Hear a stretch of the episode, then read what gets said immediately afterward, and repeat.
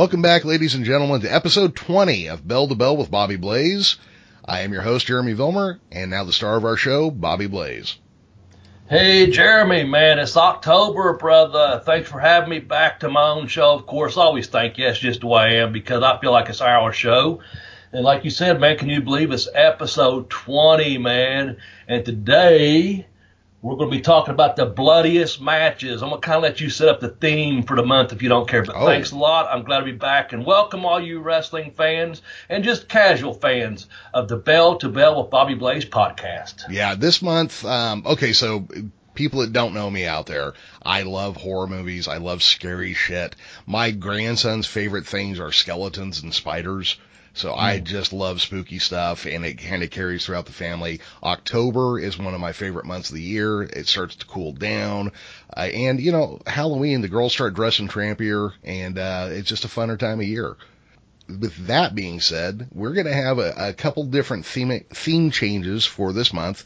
We're going to be coming to you from wrestling venues that are also at sites that are famous for other reasons. So this week we are coming to you from the Camp Crystal Lake Rec Center in New Jersey. Bobby, I noticed it's a little dusty. It doesn't look like anybody's been here for a while. yeah, yeah. Uh, apparently not. Yeah. Um, uh, so the rumor is some kid drowned here in 1958, and then his mom went nuts and killed a bunch of people. And then ever since then, some masked man has been showing up. Anybody uh, showing up and killing other people who come to this location. But I'm not a superstitious guy, so I'm not really worried about it. Yeah, we're not too worried about it, man. You know, I I don't worry so much more about Friday the 13th as I do Saturday the 14th. A lot of cleanup on that day.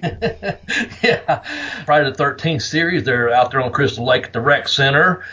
Don't go in there, man. I swear, those scary movies. I always want to just. Uh, you know, yell that kind of stuff out, like, you know, no, he's in there, don't run, dumbass, don't, you know, kind of thing, or, or whatever. But um, uh, the, uh, I think that movie kind of was the one that kind of started the whole slasher film of the '80s. If I'm not mistaken. That's one of the earlier ones. It is one of the Uh, earlier ones, but that's what I uh, thought. there's there's three movies that are often credited as starting the slasher craze.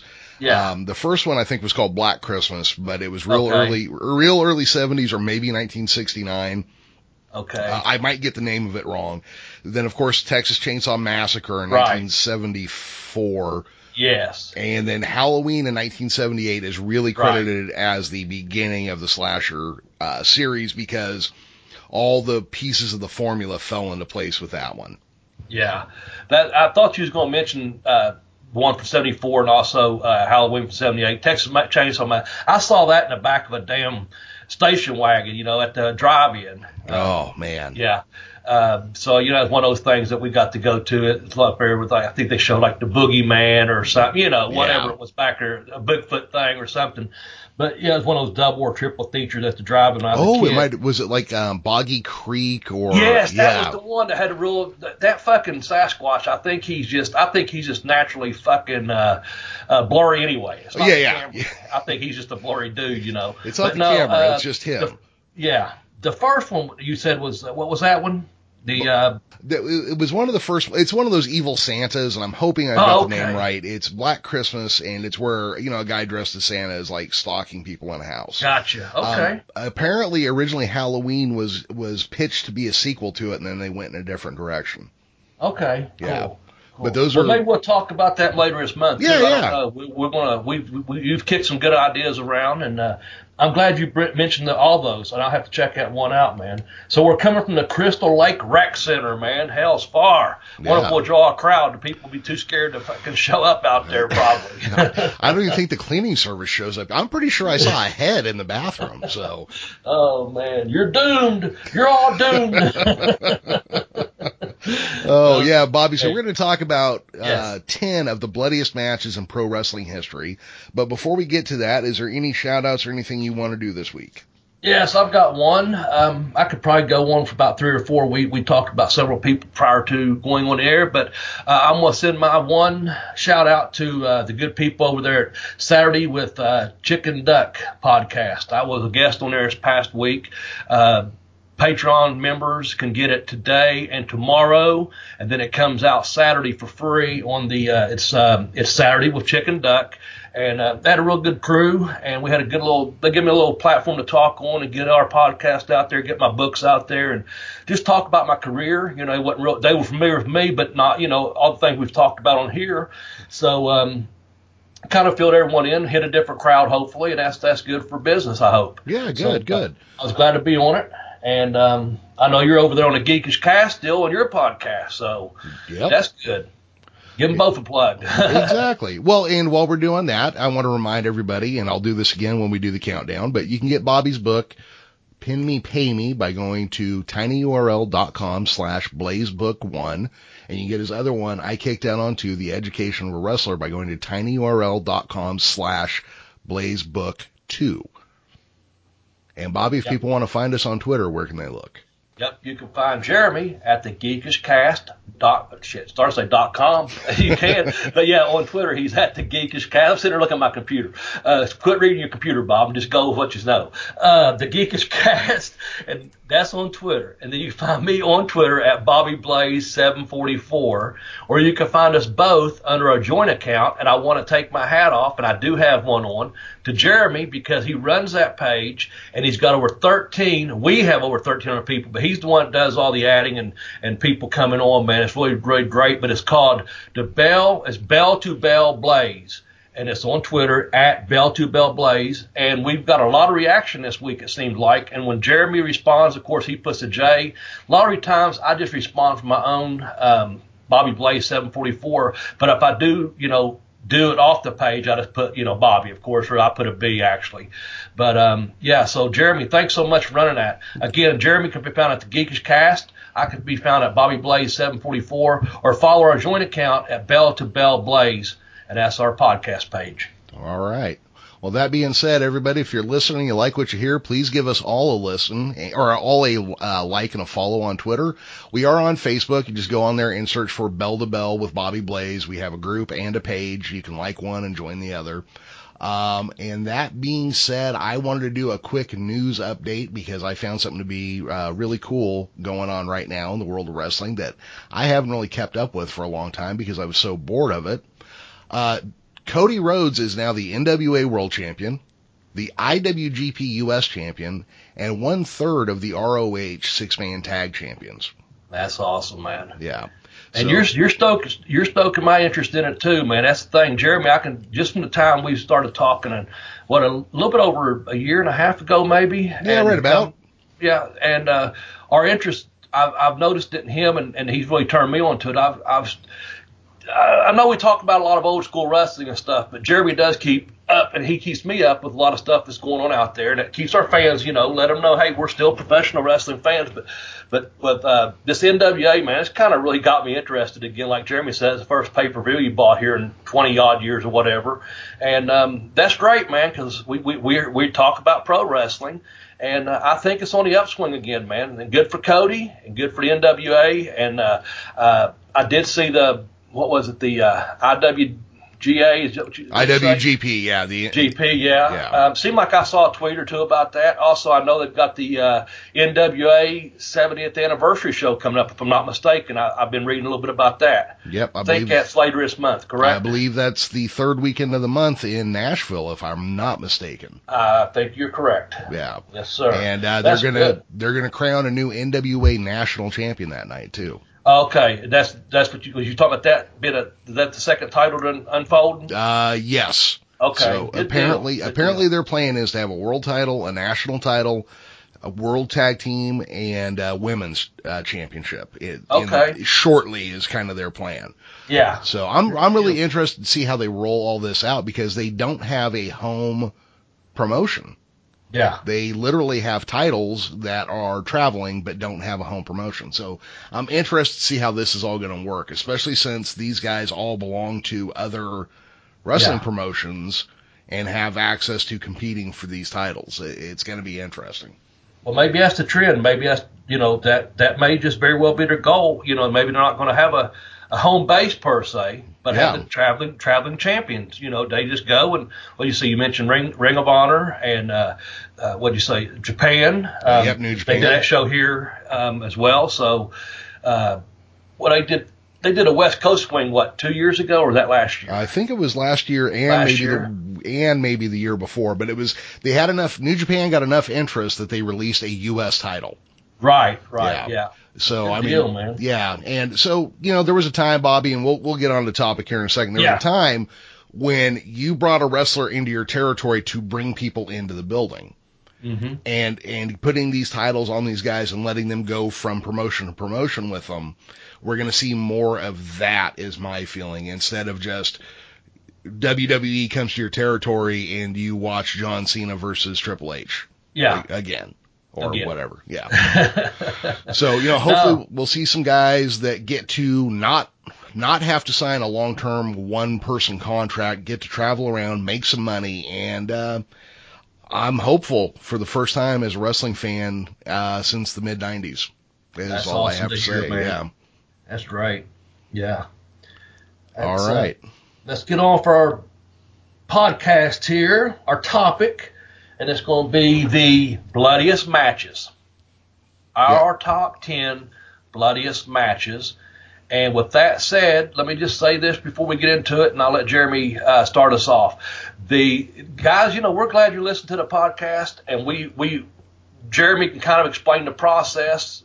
He used the term trading horses. Uh, that's kind of what we do. We have a list of guys, and, and I'll let him go into more detail about that. But here's what I want to say: that is, um, these are all professional matches.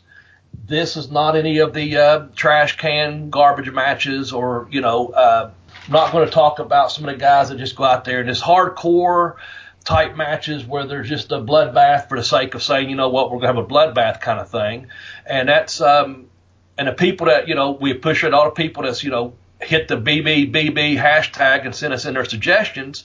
With that said, I, I think I'm speaking from Jeremy and myself. We're not historians, we're wrestling fans. So we got down to our 10 on our list, and we hope you enjoy that. And I'll let Jeremy come explain that to you a little bit more in detail, and then we'll start with number 10. How's that, Jeremy? Yeah, that's If fine. we do I a mean, process, is what I'm getting at. Yeah, so anytime, and I, I covered this last week a little bit, and I'll just I'll just quickly wrap it up again. Yes. But what happens is once we choose a topic, whether it's a wrestler or a type of whatever, Bobby and I start throwing names at each other, and then we start doing the well, I can live without this guy. If you want that guy, I'll take him off my list. And what we do is we get down to, we go from about 20 mm-hmm. to four, 12 to 14, and that's when we get to the brass tacks. Like, I can live without this guy, and then you might like I'll say I can do without this guy, and then you might go, well, you know what? Hold on, because while this guy's my favorite, your guy would work in this one better, or your Yeah. whatever. And so we do that till we get 10, and then we do it again where we take our 10 and go, who should be number 10, who should be number one, and then we start filling in the centers, then we get that list, and then one more time we go through, I think nine and eight should switch, whatever. Yeah. And then that's how we get to our 10. Um, this week we have, like Bobby said, we've always got a few caveats to how we do this. These are 10 of our favorite bloodiest matches. They may not be the bloodiest matches ever in history, because honestly, you could just say uh, CZW, XPW, FMW, and ECW. Pick any 10 matches. There you go. Yeah. Uh, and we're done. What we've tried to do is take wrestling matches where blood was used to tell a story, rather than bloody matches where wrestling is incidental. Now that That's being said, there's a couple, yeah, and that being said, there's a couple in here where we're going to look and go, hey, nobody used a, you know, a figure four or anything more technical than a headlock during this whole Yeah. match, but that's kind of how we approached it. Thank you everybody who threw out your uh, choices for bloodiest matches, and I'm sure we will probably revisit this in a different form again. With that being said, Bobby, I'm going to go to number 10 Okay. Which is the War Games 1987, the Horsemen Oh, versus the Superpowers. Wow. Yeah. What a great opener right there, man. War Games 87. Yeah, So we had who we had the Horsemen, So you got four there. Then we had who? Had the superpowers. Is that what you called them? Yep. Well, so the? Horseman, it was and well, the Horseman was with Luger and J.J. Dillon came with him. yeah, so I saw Dillon. Yep, five on that side. Um, the superpowers, and I think, if I'm not mistaken, and I'm hoping I'm not spoiling anything for anybody, but first the Road Warriors come out. It was fucking 40 years ago, so I'm, you know. Yeah. Um, if you, if you haven't 30. seen it by now, I had I, the great thing about this, I get to go back and it, when, when they're available, we see the footage of this stuff, and that's that's really awesome. Yeah. So Um, but I think this was right after Magnum was injured. So the Road Warriors come out with Dusty, and then Mhm. Nikita Koloff comes out for his first face position with him, and the Yep. crowd went fucking bonkers. That Right, was really man. cool. and lots of blood. Lots of blood. There was blood within the first five minutes of the match. Um, JJ Dillon was bleeding so bad by the end of the match that it had an anticlimax because they had to get him out of the ring. So, but yeah, uh, that's a good. Anything else to say on it? Because I think that's a great number ten to open up with. If you're just looking, for, that was a good match to open up with. Uh, War Games '87. yeah, I think that's I think that's a solid one to start from. Okay, of course that was 1987. Yes, sir. That was not the 87th War Games. right. Yeah. So that's going to take us to number nine. Um, and this one here happened in 1979 in Tupelo, Mississippi. Jeremy, you know where Tupelo's at? I know the King is from Tupelo. Well, it's right below one below. But anyway, boom, boom, shh, be here all week, folks. Uh, no, it, two below Mississippi, man, the concession stand brawl. This was an early onset uh, match. It was just Lawler and Dundee was in the ring against the Moondogs.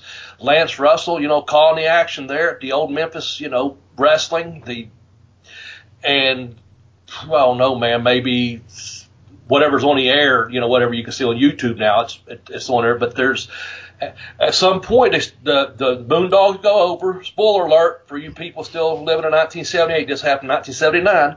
So uh, the the the thing about I want to say about this before I get some of the details of the matches. We, we talked a bit off air, and I said I was going to say something, and that's this. I've kind of touched on this before. Is a lot of times in your mind things didn't happen like you remember them happen, like you wanted them to happen, you know. And I found this out on um, the uh, when I was doing research in my book, I was checking a couple things. I actually did some fact te- checking. I knew this was around 78 or 79, but what I remembered about this in my mind was, and I had to go back and correct myself because it was Lawler and Dundee against the Moondogs with Lance Russell. So there's your setup. They're in the ring wrestling and the Moondogs go over, and then Lawler and Dundee take the belts from them and start gimmicking them. Boom, boom, boom. So they got a little bit of color. I think Dundee does for sure. And then they start taking it out, and Lance is kind of like cutting away from the air. And you think the show is going off because it's a blank screen for a couple seconds. You know, there's uh, whether it be dead air on the radio or dead on TV. You know, that's a long time sometimes. But you can mm-hmm. hear Lance talking, and what, before I get to the concession stand brawl, what I remembered in my head was that happening and going to school on Monday and talking about, did you see that? Did you see that? But then I looked at the date and I think it happened in early June, which means school would have probably been out. So it had to be when the guys got together. I was telling another guy this, th- this is my recollection. So we had to either went to the pool or the basketball court or wherever we was at, hanging out at, because school would have been out, and that's where me and my buddies would have talked about it. Does that make sense? But in my mind, I was like, oh yeah, we got up, went to school on Monday, and that was what everyone was fucking talking about, kind of like the old water cooler, you know. Yep. But but where it happened in June of '79, school would have been out, so we probably got together, you know, had a friends playing basketball at the pool or whatever. But fuck, did we talk about that thing, you know, for weeks, you know. And at that time, I was uh, uh going on 16 years old, and you know, still, well, obviously a wrestling fan, and, and some of the guys were older. They was love. I mean, it's just crazy. But they go off the air, or you think they are, and they go down, and there's Lawler and Dundee in the concession stand um, in Tupelo, Mississippi, and they're they're throwing mustard at each other, fucking hot dogs, and I think they broke everything in there except for the popcorn machine. I think that's one of the things. You you don't touch the fucking popcorn machine is what the promoter said, if I'm not mistaken, from from listening to other podcasts and, and, and you know watching YouTube, etc.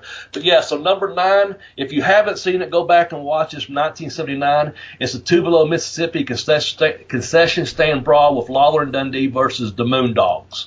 So That is one of those matches that lives in legend. Um, yes. You you know when I was younger obviously it, had been a few years gone by. That was a match that people still talked about. And every time you see people fight with paper cups and mustard bottles and stuff like that this is the match that they're trying to go back to. This is their callback point. This Yeah. is the touchstone of uh, food fights in pro wrestling Here you go. and it, you're right. I mean, these guys, these guys got blood on them before they got back there, and then everybody just kind of went batshit crazy and started hitting each other with anything that wasn't nailed down. Yep, yep. That's a good number nine. and as, as you can see, the other the other matches from War Games that was that was an angle leading up to that specific pay per view for the War Games. This one here started off in and, and blood. You know, you you pretty much knew at some point in War Games someone would probably bleed, but that was that was a match to not necessarily to bleed, but to to to keep the guys in the cage. It's fucking war game, you know, the war. Yeah. This one here, where we're kind of going to, is the guy started in a ring that's having a wrestling match, and it escalated to a fucking brawl where blood became involved, and that's why it comes in at number nine. And I know you've got a really good one at number eight, and I'm gonna let you lead us into number eight. And I like num- this. Yeah, number eight is from 2004 Judgment Day. Eddie Guerrero versus uh, JBL. And this is a point in wrestling or sports entertainment, since we're talking specifically. Oh, I, I. well, I'm just Stop. trying to give it context. Just trying to give it context well, let- because let, me, let me get a Casey King fucking shout out there for Casey because he's always talking about I'm young, I love pro wrestling, I love, and I'm not saying it was fucking dirty words, Casey, but Jeremy just now said them. It's from 2004, Eddie Guerrero, JBL, Judgment Day. Takeover, Jeremy. Yeah, well, not a not a period with tons of blood after Vince won all the wars and was the only promoter left standing. Um, JBL blasts Eddie with a chair, and the next thing you know, Eddie Guerrero looks like a stuck fucking pig. Uh, There was so much blood in this match. I mean, honestly, if you were to do just just a match by the amount of blood in it, this would be really high on the list.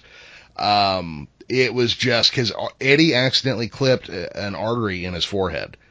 And so a little, what should have been a little bit of blood, and Bobby, I'm sure you can expand on this a little bit. What should have been enough blood to paint half his face became enough to soak the ring in two whole men. So, Yeah, man, that's I, I had to.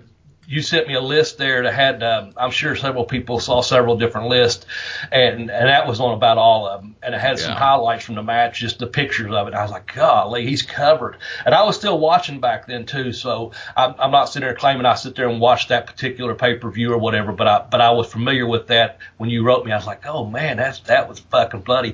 Yeah, when you sometimes that gig, man, especially if you got an artery and um, you know it's no secret. Uh, I, I, people talk about, oh, I know you guys use blood capsules or this and that, you know, or something like that. Those days are long gone because the business has been so exposed now. It's, you know, there's there's you can get a hard way, of course, and that's Eddie probably went to you know just get the uh, the gimmick there in the right spot, and you know hand slipped or moved or or you know the the gimmick hit him, and boom, you slice an artery, man and you're already out there. That's the thing about, you know, juicing in a match. You're already out there, man. You're sweating, especially the blonde haired guys. Well, I know Eddie's dark hair. I'm saying, like, uh, some of the guys that, you know, we're going to talk about on our list here, man, that sweat gets going and that blood and your blood pressure's up because you're out there working out. It's like, you know, excruciating exercise, man. And, um, you know, you can, that blood is just going to pump out of your head, uh, especially if you hit an artery. But, you know, that's the other thing is like, um, the excitement. You know, you're so excited to be out there performing for, you know, these thousands, millions of fans on that stage. And um, depends on a building.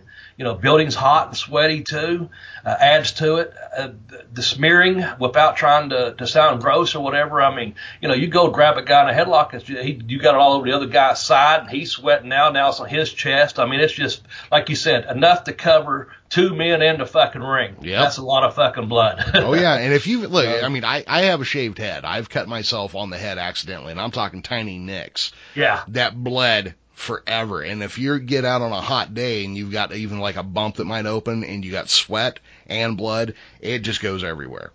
Yeah. And that's one of those things you see in this match. Every time he turns his head, blood splatters in one direction or another. It, it was a seriously bloody match and uh, definitely deserves to be on any bloody match list. Yeah. And you know the thing about that you mentioned a little bit earlier. Sometimes the middle of this list is the hardest part when we start getting down to because Eddie and uh, JBL. This match could have been you know seven or six or maybe as high as five. It just depends. If you went on Blood alone, it may have went higher on someone else's list. It's just number eight on our list, man. Mm-hmm. So uh, that's that's just the way it came in. Uh, but with the amount of blood, like you said, it could have been a lot higher. Uh, the uh, number seven. Let's go to number seven.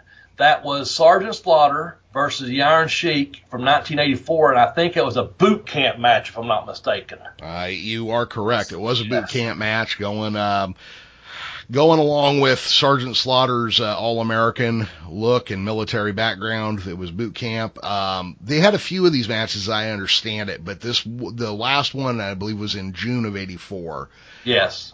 And I, it's hard to find. I mean, if you get out there and dig around, you'll find it, but it ends up with just shit covering the ring and blood everywhere.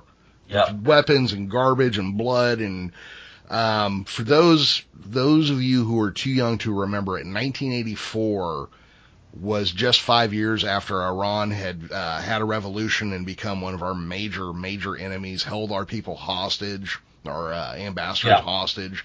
It was a hated, hated time back then for, for Iranian people.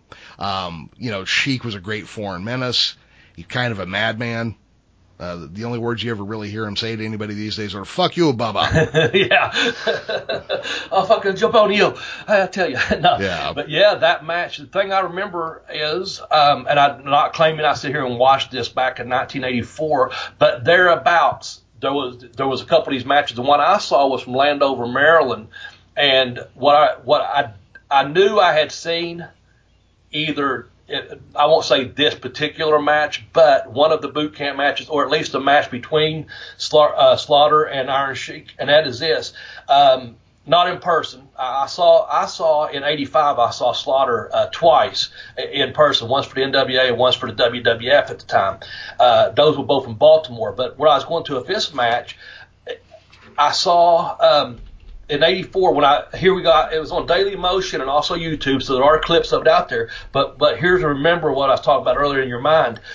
One of them actually had the beginning of Sergeant Slaughter's interview, and he talks about the USA Network, and that's the thing. In 1984, when I was going to school, uh, the cable company there, we didn't have an Ashland yet, uh, but where I went off to school, it had the uh, USA Network and their cable package, and that's when I really started getting to see a whole lot of the WWF at the time. Uh, right around uh, May, June, July of '84, uh, because of where I was at school at, um, and I worked in the summer there, they had that uh, USA Network as part of their cable package, and so um, I remember seeing, you know, Sergeant Slaughter, or my, my buddy, my best friend growing up, he's still my best friend to this day. Um, he was a huge Sergeant Slaughter fan. And uh, I took him backstage one time to the WWF up here, and uh, Sergeant Slaughter spoke to him, and he he was a grown man, he's 30 years old, 32 at the time or something. He popped big time, man. That Sergeant Slaughter, you know, spoke to him. My buddy's a real big old guy, and I think they thought he was there to work or whip someone's ass. I don't know which, but uh, but yeah, he popped for fucking Sergeant Slaughter. But yeah, um, Anyway, see I go off on a fucking tangent, but that was number seven, the boot camp match between Sergeant Slaughter and the Iron Sheik. Um, I'll quit rambling, Jeremy. Go ahead. No, no, Tell us about number six. it's quite all right. So Yeah. we've we've talked a little bit about this one before, but number six Yep. is Roddy Piper versus Greg the Hammer Valentine, 1983 Starcade Dog Collar match. Man. This is another one of those matches that lives in infamy. It, it was a legend that you know a lot of people didn't see it, but if you got a wrestling magazine, you always read about it. Your uncle Yeah. talked about it. Um, you know, he knew somebody who was there and got covered with blood at the you know the edge of the Yeah. at the edge of the ring. Um, this match is just fucking brutal. Yeah. It's just brutal. And it's a little bit different in that usually when a wrestler gets opened up, it's on the forehead or the top of the head. This one was a little different, wasn't it, Bobby? Yes, uh, and I, I'm the one that had that uncle that that had the. Uh, I saw this on a magazine, and I'm that same guy. You know, I saw it on a magazine. The same thing you said, man.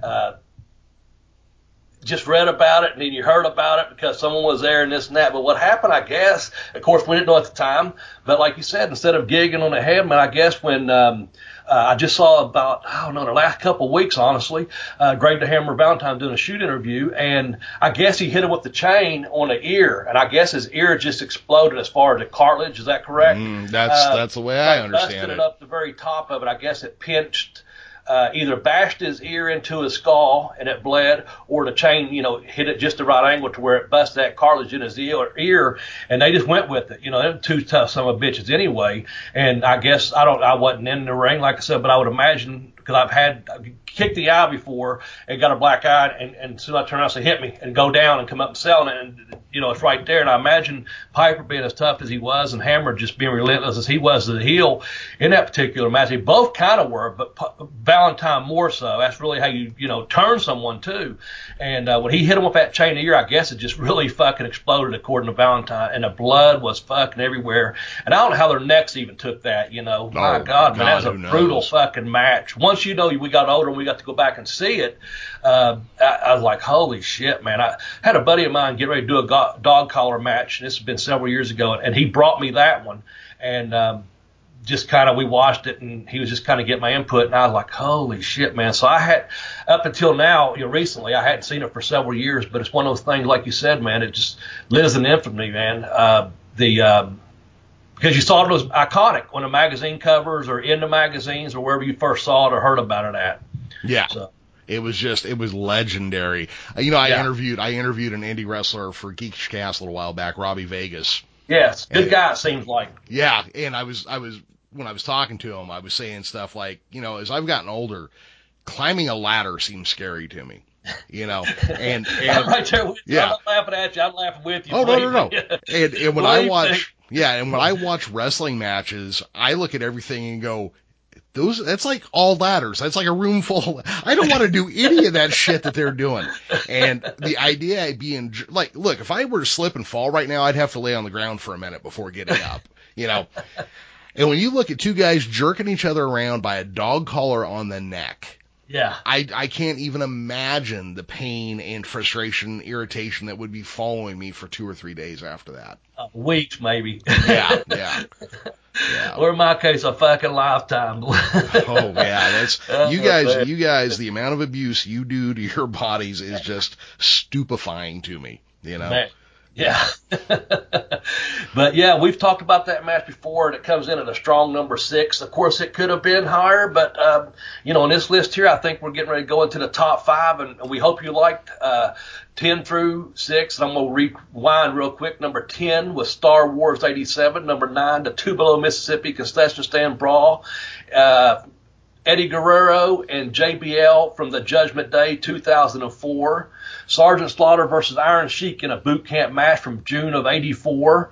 And just now the Roddy Piper match against Greg the Hammer Valentine in a dog collar match from 1983. And I think we're going to jump a couple years ahead and you're going to bring us number five because this has one of your main men involved in it. Yes, it does. And before we do that, everybody, I want to remind you, you can get Bobby's books, Pin Me, Pay Me, by going to tinyurl.com slash blazebook1. And his other book, I Kicked Out on Two, The Education of a Wrestler, by going to tinyurl.com slash blazebook2. And with that being said, we go to number five, Magnum TA versus Tully Blanchard in a cage I Quit match at Starcade 1985. Ah. Man, tell us about because I, I, I didn't get I didn't find footage on this. I, Oh, this was just One of the ones I did not, I, I went and tried to watch as much as I could from the list that you sent, also from the things I had already written down from memory. I did my first five from like memory, and then I started going, and then we had several people write in. I went through some of those matches. I didn't go to this match, and I don't know why. I have no excuse, so I'm not prepared for it. I'm just not going to bullshit my way around it. Um, so please, I'm gonna let you take over this whole. I hate to put the weight on your shoulders, Oh, brother, no, but I'm no. putting the weight on your shoulders. No, no Um, problem I just at did all. my- I did not do my homework on this match, and I should have. Uh, Yeah, this 15th was- fourth day I could have, but I didn't. Yeah, this was a nasty one. Um, if there was a lot of wrestling in there, it ended after a minute or two and just became them just beating on each other. Broken chairs got involved. They were both covered in blood. Uh, there does come a point where after Magnum has already won, he picks up a piece of the broken chair and continues to gouge uh, Tully with it before just grabbing his belt and leaving. I mean, it was just nasty looking. Right on. Um, I mean, it, it's bloody, but the brutality of the match itself, there would be no way to make something look this nasty without Yeah. them bleeding like pigs. Um, and I wanted to bring up something real quick. So Tully Blanchard's dad was Joe Blanchard, who ran a wrestling federation in South Texas, I believe. Uh, Bobby, what was the name of that one? Do you remember? Oh shit. Um, I almost want to say Southwestern if I'm not mistaken. Yeah, I think it was Southwestern. Yeah. I think it was when you said that. I was like, wait a minute, are you trying to trick me? Um, you know what? I think it was Southwestern if I'm not mistaken. So, so Joe Blanchard's show actually had the time slot on USA that the WWF event. Yes, yes. I, I swear I watched a. Um, there's a really good match. It's Dory Funk Jr. and Dickie Slater, and I want to. And I watched that on YouTube, and I want to say that it was called Southwestern. I don't want to have to pull it up during the middle of the podcast, but yeah, I, I know. I know what where you're going. Uh, but that's anyway. Go ahead. I'm Well, I was gonna say, I just so- want to say I think it's Southwestern. Yeah, Shit, I think Bobby. I think you're right. I, I should have looked at this because normally Yeah, I I could have told you, all of a sudden. I'm blanking. But Yeah. apparently, in the early days or the those days when uh, Joe Blanchard had that time slot on USA, they would often cut away from the show early because it got too gritty. And um, I think uh, Tully might have learned something there, but definitely Southern Wrestling had the edge on everybody when just making a match feel real and gritty and brutal. And this one did it to a five star standard. Yeah, I, I, am gonna have to go back and watch this particular Yeah. match because I know what are tr- both these guys are just tremendous workers, wrestlers. Uh, both have had a, uh, from my understanding, really good, you know, amateur backgrounds uh, as far as football players, as far as wrestlers and those type. When you got two athletes like that, I don't see how they could not have had a good match. And, Oh, yeah. and, and be a five star match. And so, with that said, that's the thing is I off this list, I can go back even as a fan myself now and have something to look forward to one evening and say, you know what, I'm gonna try to find that match and and I've got uh, two big disc full of uh, fucking matches I haven't watched forever. I may even have that match on there for all I know, but uh, I'll, I'll find it and watch it, man. Yeah, it's a good So- one. It's worth watching. Also, Bobby, I know you didn't watch All In, but there was a women's match where Tessa Blanchard came down. It was a Yeah. four way. When she comes to the ring, both Tully and Magnum are standing in the aisle as she comes in. Oh man, really? I'm getting Yeah. chills, man. no, it was pretty Yeah. cool. It was pretty I know cool. she's very, very talented. I, a local promoter here told me he may be trying to bring her in. I don't know if that's going to happen or not, but um, I, if, if so, I'll. It's about 45 minutes away. I'll definitely try to make it Oh, just yeah. to see her in person because Oh. I I've seen some of her footage. She looks tremendous, Oh, man. she is, and she is just as much of a shitty little heel as her dad was. um, I don't know. Well, I'll mark you know- out for her. Yeah. Hell, oh, you yeah. know? I, you know what? Honestly, I'd watch her read a phone book if she could carry that much attitude through it. Um, and also because she's kind of hot too. But. Yeah. she is just the way she comes to the ring and everything. She is just like uh, cocky heel all over. Yeah. It's fucking amazing to watch. I'm, I'm Awesome, pretty man. pretty Awesome. stoked about that. But that was Magnum versus uh, uh, Magnum TA versus Tully Blanchard at Starcade in 1985. And we're gonna go to number four. I'm gonna let you intro this one, Bobby. I'm going to intro it as you can, and then I'll let you give the, the specifics. How's that? Mhm. But you can go on this one here, and you could probably find it, and we could probably do a top 10 on either of these guys individually. But it's the original Sheik versus Abdullah Butcher. And you can probably go to any Abdullah Butcher match, and you know it's going to be fucking a bloodfest out there. But you can go to any match with the Sheik, and there's probably going to be a bloodfest out there. At least one guy is going to bleed. And in this incident, you can go to any of them, Google, YouTube, whatever you do to, to get your, what do you got stuff on home or whatever, home video or whatever. Get it out, man, because you can go to any match, but the main one, these two, both of these guys bleed. And Jeremy, I think you got a specific match that you want to talk about. So, well, I'm going to talk a little bit about it because um, I still need to dig into it a little bit more because as I was trying to find the bloodiest match between the Sheik and Abdullah the Butcher, Yeah. the one date I kept coming back to, or the one one show was December 1st, 1980 in Japan. Okay. And so apparently this, and, and you got to remember, Japan was about 20 years ahead of everybody in garbage blood wrestling. You know, and, I, and I'm not using garbage as a pejorative. I'm using it as a descriptor that when a match is just bloody and fucking gross, Yeah. it falls into that category. You know, one of the rumors about the Sheik was he used to keep little zip tip razors taped to his fingers. Now his son has denied this, but when you watch his matches, it makes sense that he could just zip somebody at any point, and that was that. Yeah. Abdullah, um, eh, you know, as much as I disagree with a lot of what he did, like working with hepatitis and not telling anybody, Right. um, that man put it all in the ring every time he went in. And when you got these two guys together, it was just a bloodbath. And you could tell that people were just getting sliced open every which way. And so apparently though, the one to look for if you really want to see the bloody match between the Sheik and Abdullah is December 1st, 1980. How old would the Sheik have been in 1980? oh man, I I don't even know. he started in the 50s, right? Yeah, he started in the fifties. Uh, he'd have been up there. I think, if I'm not mistaken, he wrestled up into the seventies. If I'm not mistaken. Yeah. Um, seemed like he did. Uh, the thing about the, I remember about these matches is the Sheik supposedly had a pencil. That's what he used with a fucking pencil. Or we all thought we saw a pencil and he was stabbing someone in the head or whatever. And then Abby, of course, was known for that fork. And it's one of those things. I, I I've got a picture. I'm gonna have to find it of me and Abby sitting together holding some belts from over in Ohio for Bobby Fulton's promotion way back in the day. And um, man, just uh, I don't necessarily agree with some of it, like you said, out there doing some of the stuff he done. But uh, the night I saw him, I'm gonna kind of do a segue here for this next match. Bobby Fulton had him up for like a three day run, and like the first night in, the it was him and uh, Cactus Jack in a main event. And this is about '93, maybe '94, and I remember Bobby coming into the locker room, the heel locker room, and saying uh, he's big on kayfabe anyway, but he said, uh, "Hey, hey, Abby, listen, man, I need you to do me a favor. We was in a school in Maysville, Kentucky. I never will forget that. And I did team with Abby. I actually did a singles, and also I teamed with Rip Rogers, my good friend out there, man. Learned so much from the hustler.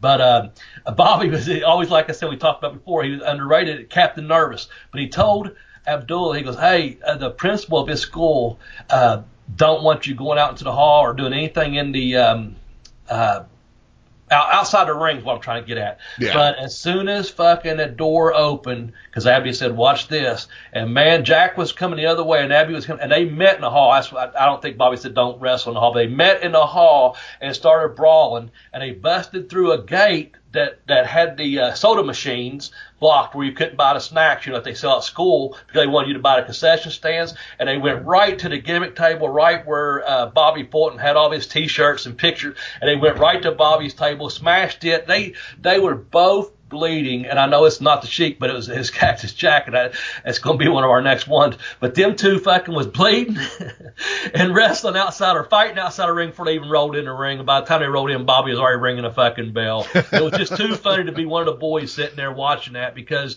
how the hell are you going to tell either one of those guys, uh, you know, to not battle outside the ring and not to get juice, you know. But so number five was, or excuse me, number four was the original Sheik versus Abby. And of course, I told you Abby's story, and that's going to lead to the guy he was working that match. Um, and that is from 1995, the final of the King of the Death matches, uh, Cactus Jack versus Terry Funk over in Japan with the exploding barbed wire, Jeremy. Yeah. So this is literally the only exception we made Yep. for this kind of match. The the ring was wrapped in barbed wire. They had Ah. C4 that went off at 10 minutes. Um, okay, so Terry Funk is a legend of hardcore, and he earned that title, I believe, at the age of 48. So at an age most people would have retired eh, from Yeah. his generation. Cactus Jack obviously is Mick Foley, and Cactus Jack, bang bang, was just a fucking lunatic. And these two guys, I think, had some kind of death wish every time they wrestled. I don't, think so. I don't know any other way to explain it. They were willing to wrap their heads in barbed wire and and get it blown up. All for the fans watching. I, uh, they got soaked in blood. I mean, Terry was Terry learned how to do a moonsault at 50 years old. Yeah. This match is you can find it. Um, I the ones I found had Japanese commentary. I don't know if anybody's ever laid down an American English track for it. It is worth watching. It is kind of disgusting. Yeah. I don't know if uh, if they were if it was this particular match, but I know the uh, Insane Clown Posse. I guess they voiced over some Terry Funk and uh, Cactus Jack, the Cactus Sack, and matches. And uh, from my understanding, uh, Cactus Jack approached them as did uh, Terry Funk, and they got some royalties off of that because they apparently went behind and had this uh, DVD they put out. They fucking just voiced over the fucking. You talk about infringement, man, and copyright. You know, Oh, but yeah. I guess it was selling. You know, all these fucking shows they do or whatever. But um, I, I, again, I'm pretty sure that this was one of the matches that they used on there. One of the things I remember was um, I didn't go to Japan until '97. And of course, I don't read Japanese, but I can see the pictures, and they got these wonderful, wonderful pictures in all the Japanese magazines. And and I used to bring them home with me. One of the magazines while I was on a tour, uh, and I don't know if it's because it was like a two year anniversary because we're, we're saying this match was in 95. I don't know if it was, uh, like I said, I can't read Japanese. I don't know if it's for, you know, another promotion or if Cactus Jack or Terry Funk was coming over for another promotion or what the case was. But uh, there were some pictures in one of the magazines from Japan I got to see. And I was over for the first time like April of 97, then again in July of 97 for three to six weeks each time. I think the first time was three, the second time was six. So during one of those tours in '97, someone had a mag. Hell, it could have been a magazine from '95, you know, because they knew I was a fucking Terry Funk fan. I don't know. Again, I don't read Japanese. I could read a number of someone, you know, if it's you know printed properly. But uh, I did remember, do recall seeing some of the pictures in a magazine. Um, although I didn't see the match, of course, till years later, like many people. But that is our number three, man. Terry Funk versus Cactus Jack or Mick Foley, Mankind, whatever you want to call him. I don't think the Mankind gimmick uh, is. I don't think many people bring it up too much. Most refer to him either as uh, what Mick or uh, Mick Foley or Cactus Jack, I guess. And then, of course, the the middle aged and crazed fucking uh, Terry Funk, man. What are you gonna do, Yeah. right? what are you gonna do? I've heard so many stories uh, of people like photographers who were ringside when Terry Funk was wrestling, guys who knew Terry. Yeah. And then all of a sudden you're next to ringside with him and they're like, fuck, I think he's going to kill me. this is a friend of mine. So apparently Terry, when he goes in the ring, goes full in. yeah. and- I- I and, think yeah. so. And I just, I love stories like that. Oh, I do too. Yeah, I do too. And uh, you know, the thing about it was, now I do know this, and this was about '95. Uh, the uh, you mentioned that moonsault. The he done a moonsault in Knoxville at the Civic Coliseum. Him and Bullet Bob Cornette had brought uh, one of the greatest heel interviews I ever heard was was uh, one of Terry Funk's, of course, uh, cutting a promo on Bullet Bob, and I won't won't won't do it right now. I'll save it for another time. But uh, fuck, at the end of the match, we had to do we got to do a pull apart. You know, everyone went to the ring and heels and face and that. But at the end of the conclusion, one of the key the clues was, you know, they're going to go through the match, whatever. But Funk got out of the ring and fucking started throwing chairs. Just started throwing fucking chairs. And Bullet was covered these fucking chairs. And then Terry Funk did the fucking moonsault onto the fucking chairs. And like I say, he's probably 50 years old, man. Yeah. You know, then and like holy shit. But after the moonsault, that was the key, you know, because he's covered in chairs. Go, go, go do the pull apart. But uh, yeah, it was fucking awesome, man, to see him perform.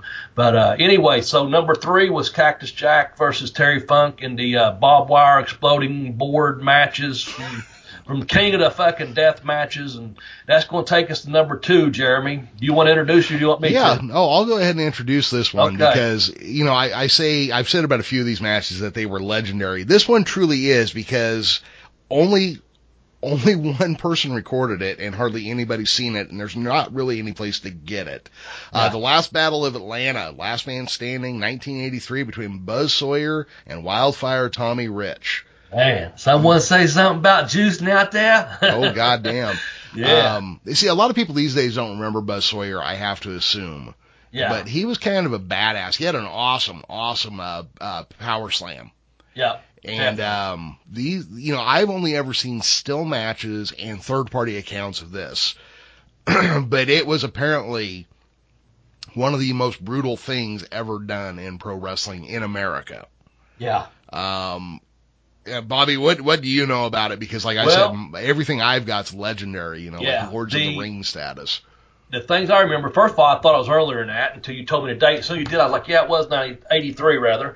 Uh, but yeah, I was thinking it was like 80, 81 just because they had such a big feud down there with, uh, at Georgia uh, Championship Wrestling with with uh, Mad Dog Buzz Sawyer and and Tommy Wildfire Rich, and Rich was just such a baby face. But uh, Mad Dog, from my understanding, I did never met him, but I understand you know everyone has their own things to say about him. I understood he worked really, really hard and stiff with people, but but Tommy, according to all of his accounts, you know, he just took care of them, you know. So they basically went out there. I think they worked snug. Don't get me wrong, but uh, man, they went out there, and I think Jeremy, and I could be, I, I, I want to say it was two years ago. Someone released that on the network. Now, whether it's still on there or not, I do not know. But someone, it had no. You said one person recorded it. They did. I want to say I watched it two summers ago. Um, because that's when I was still on Facebook, and someone posted something. I swear I think it was on network. Man, uh, I was sober at the time, so I don't know. That'll be my excuse. But I know at one time it was floating around. Now, whether it's still out there or not, or if it's still on a network, or how they do that, someone with more knowledge can find that and, and, and go look it up. Cause I'm sure it is, uh, because I saw it recently. With that said, you know, it's one of those things that's just legendary. Like you said, man, I just know they had that big, big feud. And of course, younger, I didn't see it live, of course, or anything like that, just pictures through years and stuff. And you're like, my God, that's a lot of fucking blood. You know, it's just one of those things. It's just a bloodbath in there. And, um, that's why it's number two. It's, it's legendary. Um, it's, it's at a time when something like that was kind of unheard of because, you know, even before War Games we mentioned with 87, you got these guys in in a fucking cage. It's the last battle of Atlanta. You got your your asshole heel prick, you know, being being what he is, asshole heel, uh, to the all American good boy, you know, all American blonde hair, blue eyed, handsome, you know, whatever you want to call him, uh, movie style looks or whatever. Boy looks, uh, Buzz looking like a grown man that he fucking was, and Tommy, you know, still young and, and bright eyed and bushy tailed, if you will, and it just set up the perfect fucking, you know, scenario. And that was in the uh, Omni in Atlanta, if I'm not mistaken. So uh, I, I think it was pretty much packed house, sold out, and all that. But nonetheless, it's number two on our list of the the bloodiest matches of all time, man. I think it's, and I think we could have said before we go into number one, I think we talked about this, Jeremy.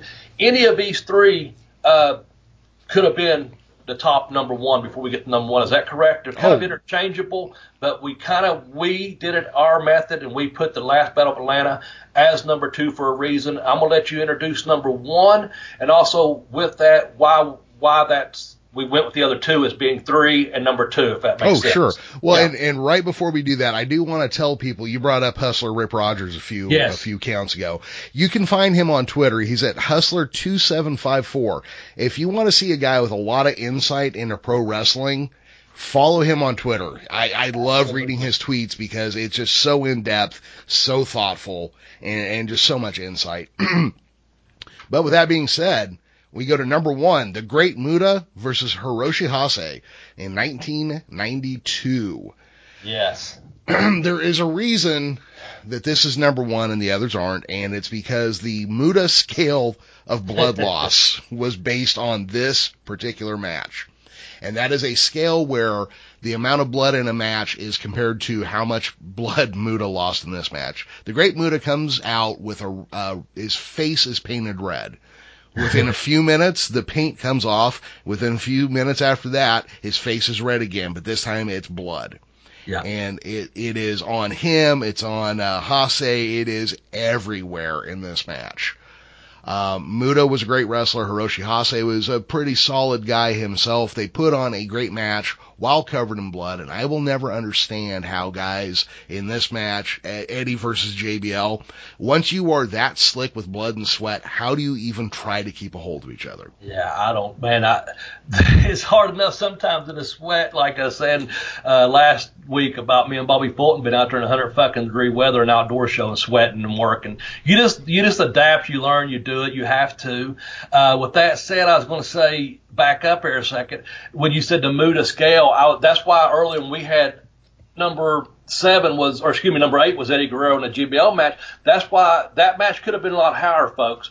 But we went with this match being number one for that particular reason. The thing about Hase, I do is he, if I'm not mistaken, I don't know if he invented it, but he was the first one to do it, and he showed Dean Malenko and told Dean he could do it, and Dean showed me he had that Northern Light suplex. I know it has nothing to do with blood, but I gotta, you know, give props where props is due. From my understanding, he's the one that come up with the Northern Light suplex. With that said, I wasn't familiar with this match until it was sent to me, and then, um, which I appreciate that, and then also several of the lists I kept getting all contained this match. And uh, man, I'm gonna tell you, I enjoyed the match. It's not just because it's a bloodbath uh, with with Muta's. I, I, you know, like you said, redundant. He started off with a red face. It, it got clear. The face paint was gone, and then boom, it's blood red. I enjoyed the actual match before the blood and with the blood. So I would give us a fucking high rating match without blood. You know what I'm saying? Yep. So I think that was a solid, solid uh, top ten, with number one being you know the Great Muta versus Hase from 1992. Man, that was a, a fucking crimson mask, as you say. Yes, that that, was right? absolutely a crimson mask. So- yeah, this was yeah, that's the thing is this is a great wrestling match Yeah. where they got bloody. Um, you know, there's a couple matches on here where they are bloody matches where they did some wrestling. You know, even uh, Magnum and Blanchard, that was mostly just a brawl with them poking each other with sticks and shit. This was a good wrestling match with a lot of bloodshed. Um, I do believe, Bobby, if you do go look for this, all the commentary tracks are in Japanese, though. Okay. I do Now, I, believe. I now. watched it and I enjoyed it. Yeah. Um, hey, maybe we should do our own commentary tracks and sell DVDs. That'd work probably. You got a great voice for that. But you know something? I just fucking thought of something. You know who the fuck? We left someone off his fucking list of bloodiest matches, man. Fuck. You know who we left off? Oh God. Man, seriously. Are you thinking who I'm thinking, or Well, it I- can only it can only be one person. It's got to be uh, Bruiser Brody, right? That's exactly. How the fuck did we get through ten matches and not mention fucking at least have one Bruiser Brody match? Fuck. Well, what the I'm fuck happy with our top ten. Let me say that, but god damn it. How did we do that?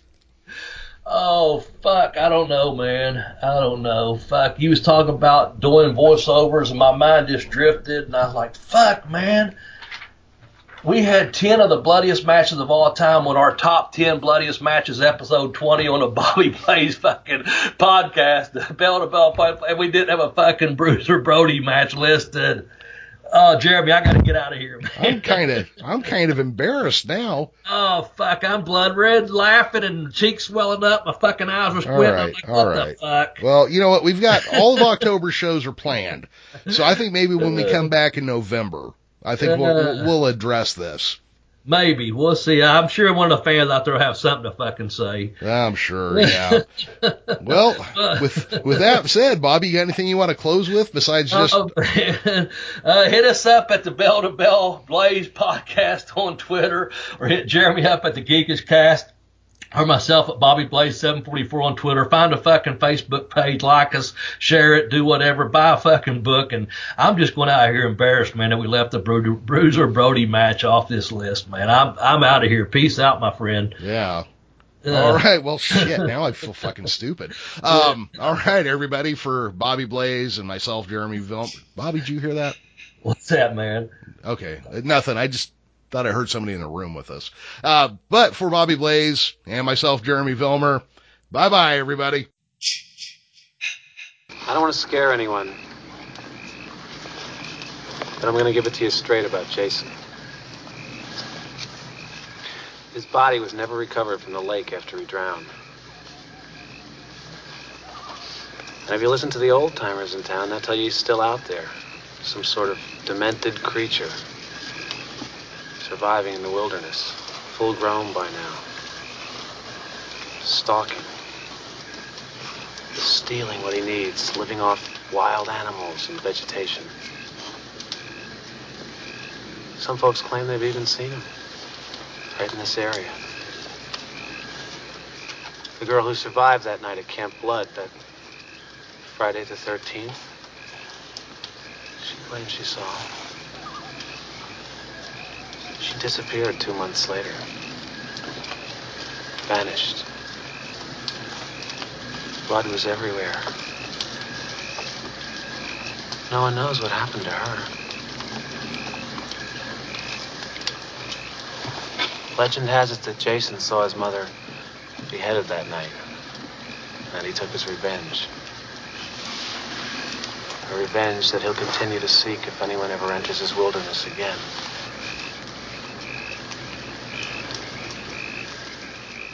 And by now, I guess you all know. We're the first to return here. Five years. Five long years he's been dormant. And he's hungry. Jason's out there. Watching. Always on the prowl for intruders. Waiting to kill. Devour.